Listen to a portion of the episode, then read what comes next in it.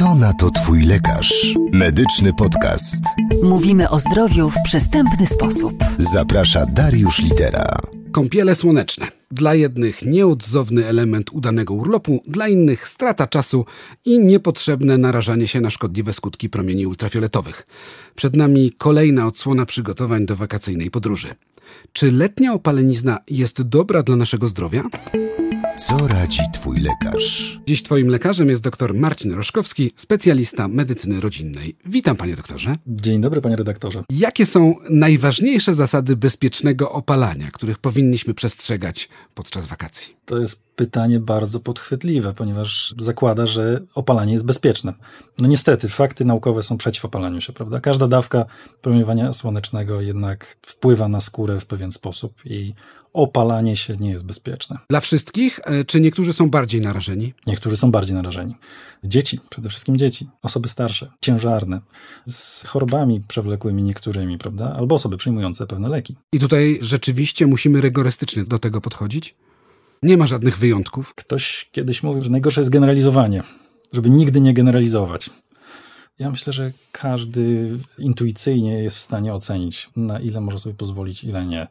Też zaleca się, żeby jednak na to słońce się odrobinę wystawiać celem wytworzenia witaminy D, prawda? Ale ta odrobina to rzeczywiście chyba odrobina. Głowa i ramiona wystarczą, powiedzmy, w tych miesiącach wiosenno-letnich. żeby 30 minut dziennie. Tak, tak, 30 minut dziennie. Żeby poziom witaminy D wyprodukowanej w organizmie był wystarczający Tak, do prawidłowego funkcjonowania. tak.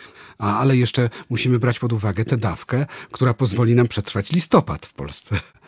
Żeby tak nabrać trochę tego słońca Ja i myślę, później, że to już jest wliczone. że w tym bilansie się to już znajduje. Mhm. I to mamy wliczone. No dobrze, to teraz wyobraźmy sobie, że pogoda dopisała. Mhm. Lipiec, wspaniały lipiec w Polsce. Y, odbywa się plażing, smażing, dosłownie wszystko skwierczy. Czasami tak to wygląda na naszych plażach. Jakie są te pierwsze objawy poparzenia słonecznego i co powinniśmy zrobić, jeżeli nie daj Boże do niego dojdzie? To niestety przychodzi z pewnym opóźnieniem. To są objawy takie jak objawy stanu zapalnego, czyli dysfunkcji organizmu ogólnie. Zaczerwienienie, ból, obrzęk i nadmierne ucieplenie. Czyli dostajemy gorączki. Jesteśmy jak raczek. Ja mówię o miejscowych objawach. Gorączka będzie dopiero później, przy dużym oparzeniu. Dobrze, czy możemy się jakoś ratować od razu, bezpośrednio? Co radzi lekarz rodzinny w takiej sytuacji? W momencie, kiedy rozpoznaliśmy, że mamy oparzenie słoneczne, chronimy skórę przed słońcem przez kilka dni do trzech dni. Są pewne środki, które można stosować, e, które łagodzą podrażnienie. Natomiast ten stan no, po prostu musi przejść. Ale co, natłuszczamy też, tak żeby ona nie była wysuszona? Z naturalnych środków to będą e, kosmetyki z aloesem, które łagodzą podrażnienie. Są e, preparaty z witaminami, które też troszeczkę poprawiają ten komfort, natomiast to musi się wyleczyć. No. Odsuwamy czynnik sprawczy i organizm zaczyna naprawiać. No i do cienia, do cienia. Tak. Dobrze, czy trzeba się jakoś specjalnie nawadniać i czy przyjmujemy coś doustnie w takich sytuacjach? Jeśli jest to e, oparzenie, no to no, niczym szczególnym nam nie grozi. Nawet jeśli tam delikatnie jakiś pęcherz powstanie, ten pęcherz nas, nas nie odwodni. Natomiast wypijamy odpowiedniej ilości płynów, tak jak zawsze w danych temperaturach, prawda? Żeby po prostu czuć komfort. Tak.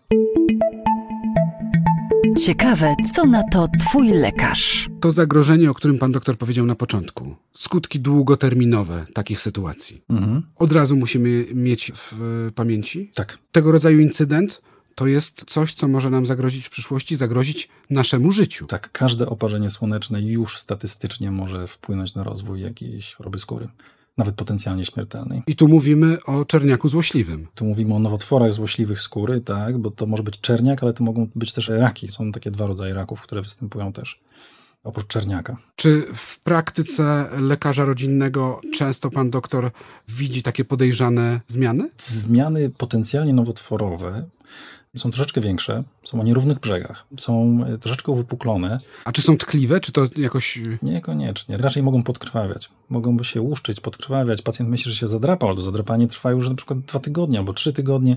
Trzeba też pamiętać o tym, że mogą być kilkukolorowe. Na przykład jeśli widzimy taki brązowy, niebieskawy, czarny na jakimś znamieniu, to należy się udać do lekarza na konsultację. Czasami tak się zdarzy, że po prostu lekarz pierwszego kontaktu powie no proszę, do dermatologa zapraszamy. Tak, bardzo trudna jest ocena zmian skórnych pod tym kątem, ponieważ każdy z nas z wiekiem ma ich coraz więcej. Dlatego szczególnie właśnie należy zwracać uwagę na te z tymi cechami, które wymieniłem. Jeżeli coś się zmienia, jeżeli dostrzegamy, że któreś z naszych znamion w Rośnie. ostatnim czasie Podkrwawia, Tak. to udajemy się do lekarza. i to już bezwzględnie. Dobrze, no to żeby zapobiec tego rodzaju sytuacjom, to musimy aplikować różne środki Tak, e, takie, które nas chronią. Chroni przed słońcem. Jak często powinniśmy się smarować tymi kremami z filtrami, żeby to było skuteczne? Bo znam sytuację. No przecież ja posmarowałem się kremem raz rano, a jest godzina 16 i w tym czasie było jeszcze 7 kąpieli morskich. I pan Jan wychodzi spalony jak raczek. No E, właśnie. 20 minut przed wyjściem na słońce. Pewne statystyki, pewne analizy medyczne mówią, żeby jeszcze 20 minut po wyjściu na słońce się jeszcze raz przesmarować. No i potem co 2-3 godziny. Chyba, że byliśmy na przykład się wykąpać i ręcznikiem się wycieraliśmy, to, to ścieramy tą warstwę ochronną, więc ponownie musimy się posmarować. No to taki niezły bidon musimy zabrać tego kremu. I musi być jeszcze napisane SPF 50 albo SPF 30 na tym. Co najmniej 30. Niżej po prostu nie chroni. Niżej chroni słabiej. Rozumiem, ale jeżeli rzeczywiście poważnie myślimy o swoim zdrowiu, to chronimy się wystarczająco, żeby nie mieć tych problemów. Tak. Tutaj trzeba jeszcze wspomnieć parasol, długi rękaw ewentualnie, jakieś przewiewne ubranie raczej dłuższe, kapelusz, Wszystko, co sprawi, że wrócimy, jakbyśmy nie wyjeżdżali na słońce. coś za coś. Trzeba umiar zachować jak we wszystkim, ale zauważyłem na przykład Australijczycy przy każdym wyjściu z domu się smarują. Każde odsłonięte miejsca smarują. Tam tego czerniaka jest najwięcej, prawda? W Australii największe nasłonecznienie. No i oni mają taki nawyk, że po prostu albo się chronią przed słońcem, albo się smarują non-stop. Co na to twój lekarz? Mówimy o zdrowiu w przystępny sposób. Zaprasza Dariusz Litera. Czyli wiemy już, że są grupy szczególnie narażone na skutki nadmiernego działania promieni słonecznych i do nich możemy zaliczyć m.in. mieszkańców Australii. Ale też sami możemy się narażać, jeżeli nie myślimy o naszym bezpieczeństwie na co dzień, w takie upalne dni. Możemy narażać siebie albo swoje dzieci. Sześciomiesięczne dzieci do szóstego miesiąca życia nie powinny być wystawiane na promieniowanie słoneczne takie i też intensywne. W odpowiednich miesiącach, tam odpowiedniej szerokości geograficznej, w odpowiedniej godzinie nie opalamy niemowląt. Dopiero tę radość mogą mieć y, Chodzące dzieci. chodzące dzieci. Dobrze, no to też bardzo ważna wskazówka dla wszystkich rodziców i będziemy o tym pamiętać. Wiem już, że nie istnieje coś takiego jak bezpieczne opalanie, więc myślę, że to też powinno dać do myślenia wielu osobom spragnionym tego słońca i spragnionym właśnie smażenia się troszeczkę. Jakie schorzenia przewlekłe, z którymi walczymy, powinny, jeżeli je mamy, powinny być absolutnym przeciwwskazaniem do opalania. Czy jest coś takiego, że jeżeli zażywamy jakieś konkretne leki, jesteśmy na coś chorzy, nie powinniśmy wychodzić na słońce? Tak, tak. Myślę, że większość osób, które zażywa te leki jest tego świadoma. Natomiast ostatnio widziałem piękne zdjęcie pana, który na dolegliwości bólowe stawu łokciowego miał zaaplikowany żel z ketoprofenem. I ten żel mu dał piękną, błyskawiczną opaleniznę w formie takiego raczka czerwonego na łokciu. Czyli unikamy stosowania tych tak zwanych NLPZ, czyli niesteroidowe leki przeciwzapalne, jeśli się wystawiamy na większą ilość promieniowania słonecznego.